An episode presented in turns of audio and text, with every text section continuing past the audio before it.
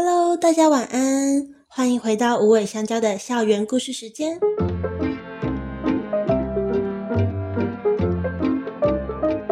我是辅导员姐姐心如，儿少动物教育计划正在进行中，每个月将推出不同的主题，从动物学伴的故事开始，一起陪伴孩子、青少年来练习与动物从你好到再见的每一个过程。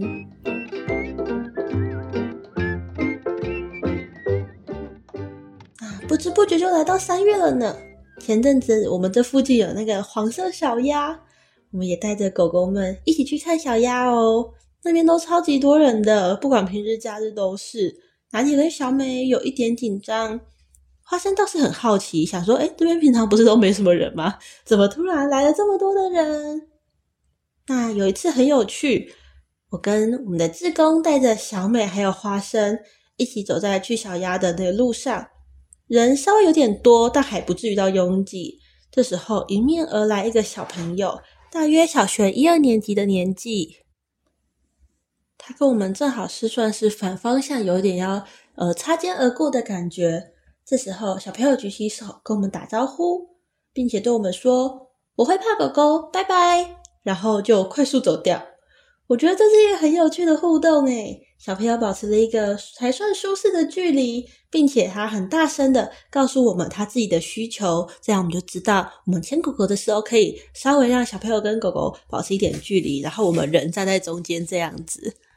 而且小朋友虽然会怕狗狗，但他是表现得非常友善的，虽然有一点点大声，不过因为那个人潮真的要大声一点我们才听得到，所以他的举动也没有吓到我们的狗狗们。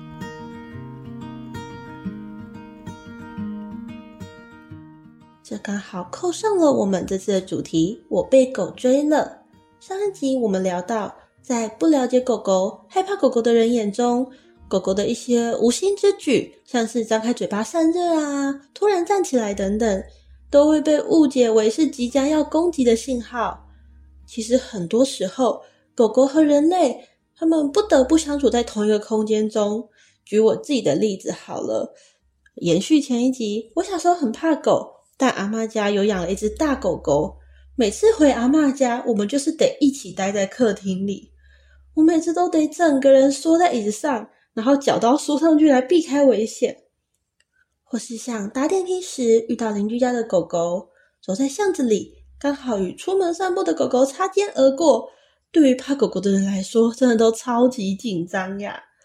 那狗狗也有不得不的时候吗？当然有。除了上述那些我们日常生活中的时刻，有时我们带着花生走在不二的路上，去程可能好好的，回程比较晚一点，人潮越来越多。虽然花生很亲人，很喜欢人，但有时候 人多到它被挤到难以前进，对它而言其实也是很有压力的。这个时候我们可以怎么做呢？今天我们来转换视角。跟着拿铁来到家人时光的时间，看看人类的反应在狗狗的眼中是什么样子的吧。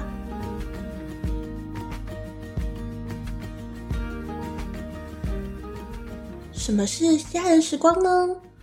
无尾香蕉的家人时光是一个三十分钟的时间，让来到这里的访客，不管是大人、小朋友，与早家的动物同学成为家人，学习如何正确的打招呼。如何温柔的认识彼此，不只是人类需要学习哦。其实狗狗、猫猫们也在这个时间练习与不同的人类做接触。如果能遇上有缘的家人，那就更好了呢。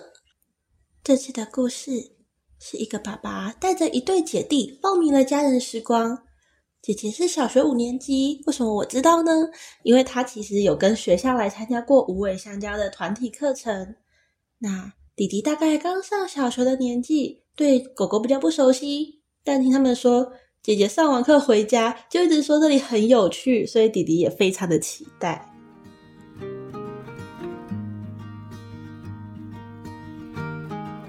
那是一个周日的下午，拿铁在狗狗房休息，辅导员姐姐一边准备家人时光的道具，一边告诉拿铁，等一下会有新朋友来跟你认识哦。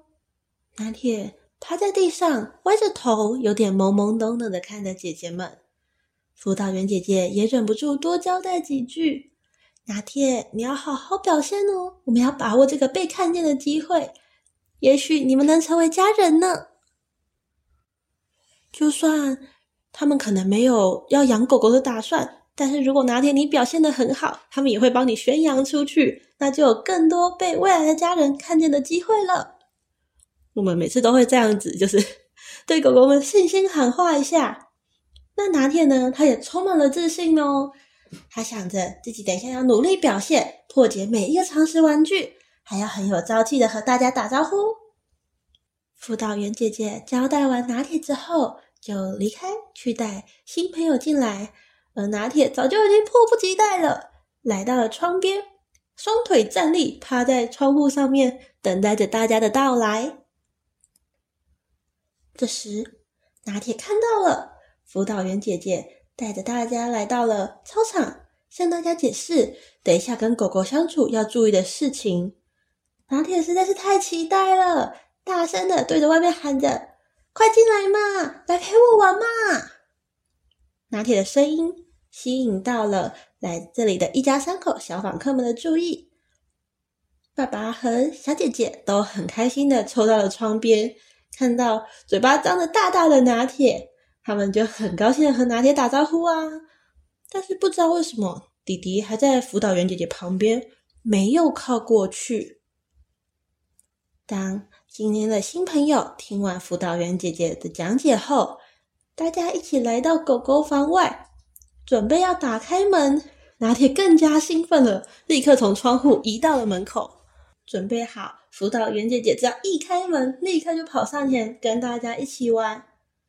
只是当门打开，拿铁一跑出来，摇着尾巴，开心的向大家打招呼。弟弟突然大哭了起来，一边哭还一边慌张的摇着围栏的矮门，想要逃离现场。看到这样的场面，辅导员姐姐有点惊慌，但也同时担心，要是自己不能镇定下来，会害大家更加的紧张。所以赶紧挡在小朋友和拿铁的中间，也引导爸爸和小姐姐一起协助，让弟弟待在他们的后面。听到弟弟这样子大声的哭喊，原本兴奋的拿铁显得有些手足无措。他可能想着，刚刚不是大家都很开心吗？不是要来找他一起玩的吗？为什么突然哭了呢？是因为他跑出来吗？沮丧的拿铁。只好垂着尾巴，慢慢退回了狗狗房，脸上仿佛写着：“他是不是讨厌我呢？”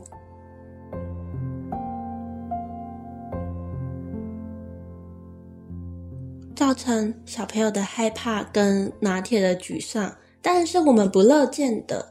所以，我们先请拿铁回到狗狗房后，并帮弟弟开了围栏的门，让弟弟在一个他相对舒适的地方。我们在询问弟弟说：“诶，刚才，呃，拿铁跑出来是让你感到害怕吗？嗯，你不喜欢狗狗吗？还是因为你觉得它很大只，或是因为就是它一直叫太大声了吗？”但是我们自己是觉得还好啦，因为拿铁的叫其实有分，就是他很期待的时候，他不是那种汪汪汪的吠叫，是有一点在那边干干干的，就是呼唤你过来。那弟弟也回答我们说，因为拿铁一看到他就对着他叫，弟弟觉得拿铁可能是就是想要赶他走，不想要让他进入狗狗房，所以在驱赶他。弟弟问说：“那只狗一直对着我叫，是不是讨厌我呢？”那我们当然跟弟弟解释说，拿铁的吠叫并不是要讨厌你或是赶你走的意思。如果你会比较紧张。你可以待在一个你觉得比较舒适的地方，像是有时候有课程也是哦。如果有些人会怕狗狗，但是嗯，还是希望可以就是观察大家怎么跟狗狗互动。那我们会请害怕狗狗的人可以在旁边的操场，因为操场跟狗狗房只有隔着一扇窗户，那可以从窗户一起跟大家参与我们与狗狗的相处。那如果看一看之后觉得说，诶，我好像还 OK，我可以跟狗狗一起。认识，那也可以随时跟我们说，再一起进来加入我们也没有关系。弟弟也觉得说好，他可以就是接受这样的提议，所以有弟弟在窗户的另一头观察我们。那我就带着爸爸还有姐姐一起进入了狗狗房，正式跟拿铁认识。那认识狗狗，我们要知道什么样的小知识呢？就像我们要认识外国人，我们要学外语。那认识狗狗，我们也需要了解一些基本的狗狗肢体语言，像是拿铁刚才在那边“干干干干干”的反应，到底是在叫什么啊？其实拿铁是在催促大家赶快进来，他想要大家陪他玩啦。听到这里，爸爸也恍然大悟，跟弟弟说：“拿铁是希望你赶快进来陪他玩呢，不是想要赶你走啦。”弟弟听到之后也觉得说：“哦，原来如此，不是赶我走，好像有一种嗯得到了正确翻译的感觉。”他也慢慢的越来越靠近窗边，然后把头稍微探进来。那我们就继续解释啊，嗯，狗狗虽然它刚才该该叫，不是要赶你走，但是我们也不是说哦，看到狗狗吠叫，全部都是代表它希望你靠近。我们也可以辨识一些狗狗的安定讯号。什么是安定讯号呢？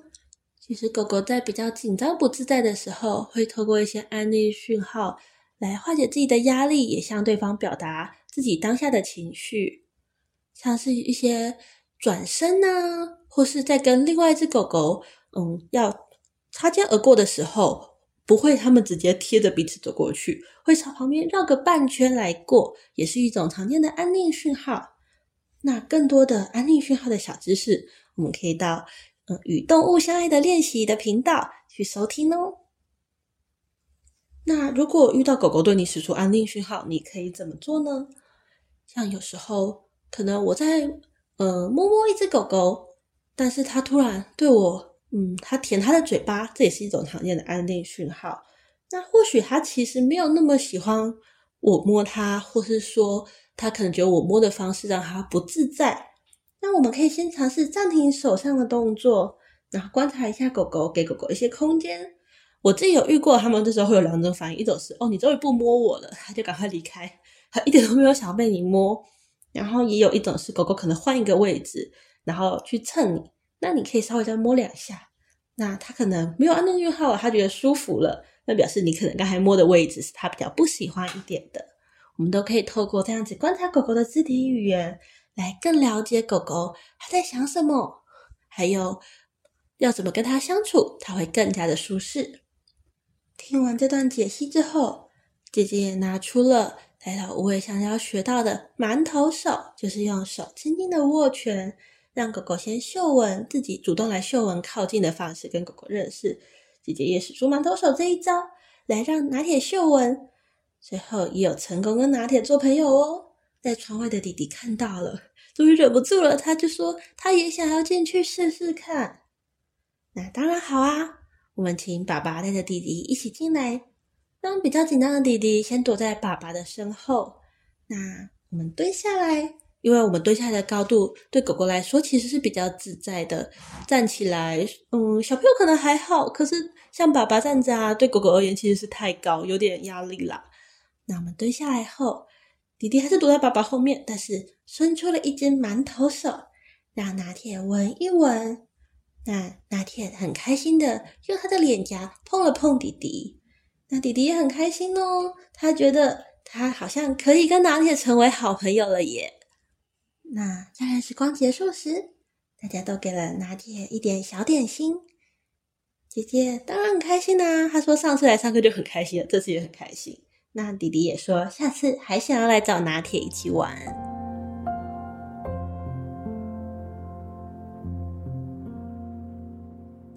之前的故事也有说到，其实我小时候非常的怕狗，但是现在超喜欢狗狗的，所以我很希望能帮助很多，嗯，可能害怕狗狗，但不是讨厌哦，只是真的无法克服恐惧的，不管还是大朋友还是小朋友，一起透过我们做对的事情。来跟狗狗可以有一个更舒适的关系。那刚才的故事中，我们究竟做了哪些对的事情呢？我觉得这些除了就是怕狗狗的人自己可以使用，对于如果你身边有这样的人，我们来协助他也是很好用的哦。第一项，由辅导员爸爸、姐姐挡在拿铁和弟弟的中间，这样子挡住呃对彼此的视线，可以降低双方的恐惧，也避免进一步的冲突。像拿铁会对弟弟叫的时候啊，可能弟弟会有一些下意识的反应，因为他也不知道要怎么阻止这个行为，所以他可能会挥手挥脚想要驱赶拿铁。当然，这个弟弟没有这么做啦，但是我们要想到各种可能会有的反应。那拿铁如果被这样子挥，他可能会更激动，从本来该该该友善的叫变成汪汪汪大声的吠叫。那我们挡在双方的中间，就可以平缓下那一个比较紧张一点的情绪，也可以保护双方的安全哦。二，了解弟弟想要离开现场的原因。像在我们把两边隔开之后呢，我们问问弟弟说，拿铁的哪些举动会让他害怕呢？我们了解到这可中间可能是他误会了拿铁的意思，因为其实小朋友啊，还还有大朋友想要离开，其实不一定是因为说拿铁叫，有些人会说因为狗狗很臭想要离开，嗯，那可能就不是肢体语言可以解决的部分了。那第三点。给弟弟和拿铁一点空间，不强迫他们一下子就要很近距离的接触。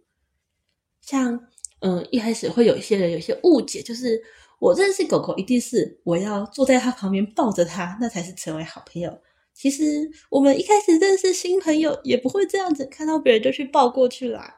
我们可以先留给彼此一点空间，那慢慢的用我们都觉得舒服的方式，可能第一次先打招呼，第二次再一起聊天。也都是可以的啊。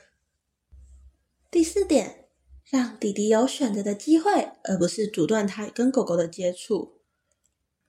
就像我小时候很怕狗狗，那阿嬷家狗狗就是没办法，就得回阿嬷家，那一定会接触到。那当我长大一点点，开始觉得说，哎，我好像可以试试看跟狗狗认识的时候。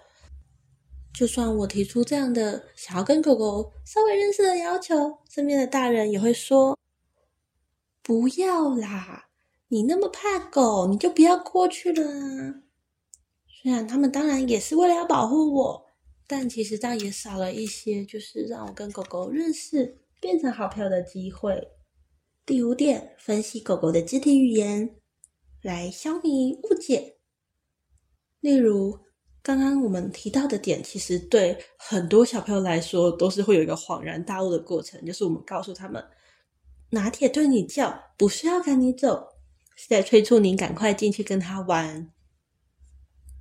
很多本来有些紧张的小朋友听到这句话，就立刻说：“哦，原来如此，他是在欢迎我。”然后就会很开心的，就是比原本更有勇气、更有自信的来到家人时光中认识狗狗。第六点。明确的告诉弟弟该怎么做，因为小朋友其实有很多想法。那如果没有告诉大家最正确的做法，像我啊，我小时候可能就是没有人告诉我该怎么做，我就会偷偷的想说，狗狗的尾巴比较没有攻击性，我想要认识它，我就偷抓一下它的尾巴。但其实这是不行的。如果你抓住狗狗的尾巴，反而可能会害狗狗生气哦。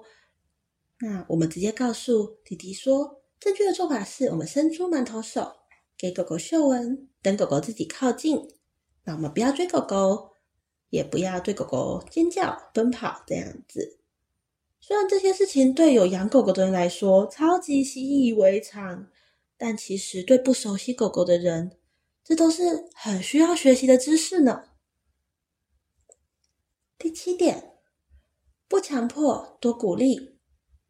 来到家人时光中，不是一定要大力的撸抱狗狗才叫做跟他们认识。其实我们也可以慢慢来啊。我们观察狗狗的肢体语言，其实也是一种在跟狗狗的交流呢。或是你坐在狗狗旁边陪伴它，也很好哦。我相信爱狗狗的人们都不希望狗狗和人起冲突。如果能让这个世界达到人宠共好。那不论对人或是对狗狗来说，都是很棒的事情呀。下次如果身边有怕狗狗的小朋友或是大朋友时，也可以用用这些方法来协助他们看看。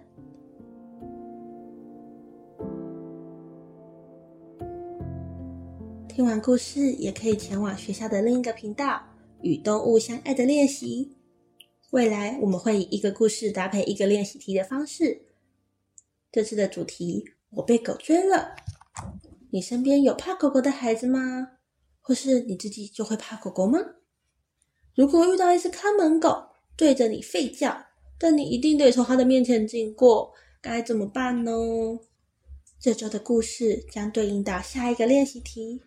一二三，隐形人。让我们跟着辅导员文秋的带领，一起来练习在不同的情境下，如何找到最适合的应对方式吧。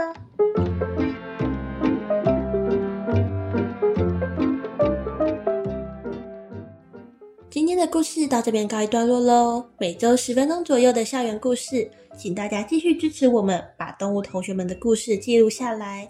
有任何建议，也欢迎留言给我们哦。怎么支持我们呢？可以给我们的 Podcast 频道五星好评、小赞助，把建议与鼓励的留言告诉我们。也欢迎分享给朋友，一起来听故事哦。谢谢你，那我们下下周线上再见，拜拜。